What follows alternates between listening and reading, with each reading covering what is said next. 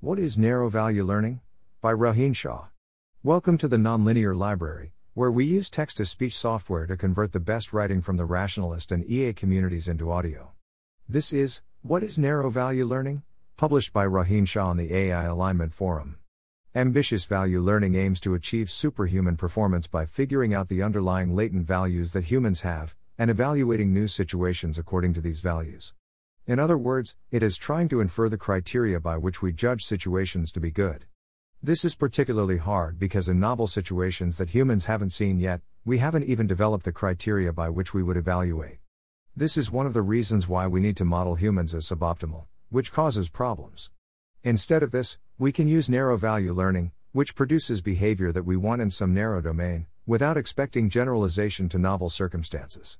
The simplest form of this is imitation learning, where the AI system simply tries to imitate the supervisor's behavior. This limits the AI's performance to that of its supervisor.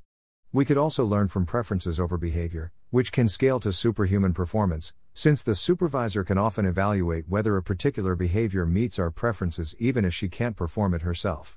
We could also teach our AI systems to perform tasks that we would not want to do ourselves, such as handling hot objects. Nearly all of the work on preference learning, including most work on inverse reinforcement learning, IRL, is aimed at narrow value learning.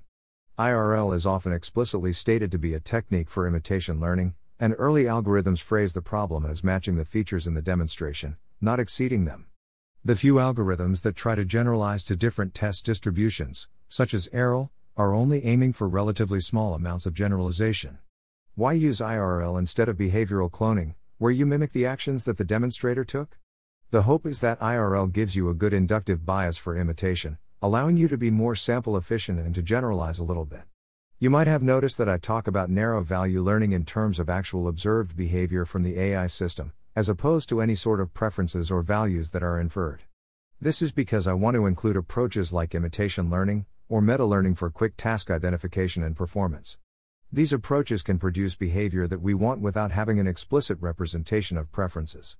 In practice, any method that scales to human intelligence is going to have to infer preferences, though perhaps implicitly.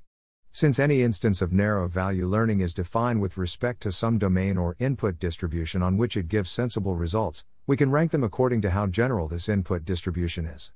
An algorithm that figures out what food I like to eat is very domain specific, whereas one that determines my life goals and successfully helps me achieve them in both the long and short term is very general. When the input distribution is all possible inputs, we have a system that has good behavior everywhere, reminiscent of ambitious value learning. Annoyingly, I defined ambitious value learning to be about the definition of optimal behavior, such as an inferred utility function, while narrow value learning is about the observed behavior.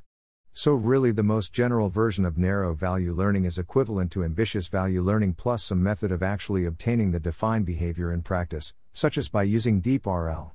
Thanks for listening. To help us out with the nonlinear library or to learn more, please visit nonlinear.org.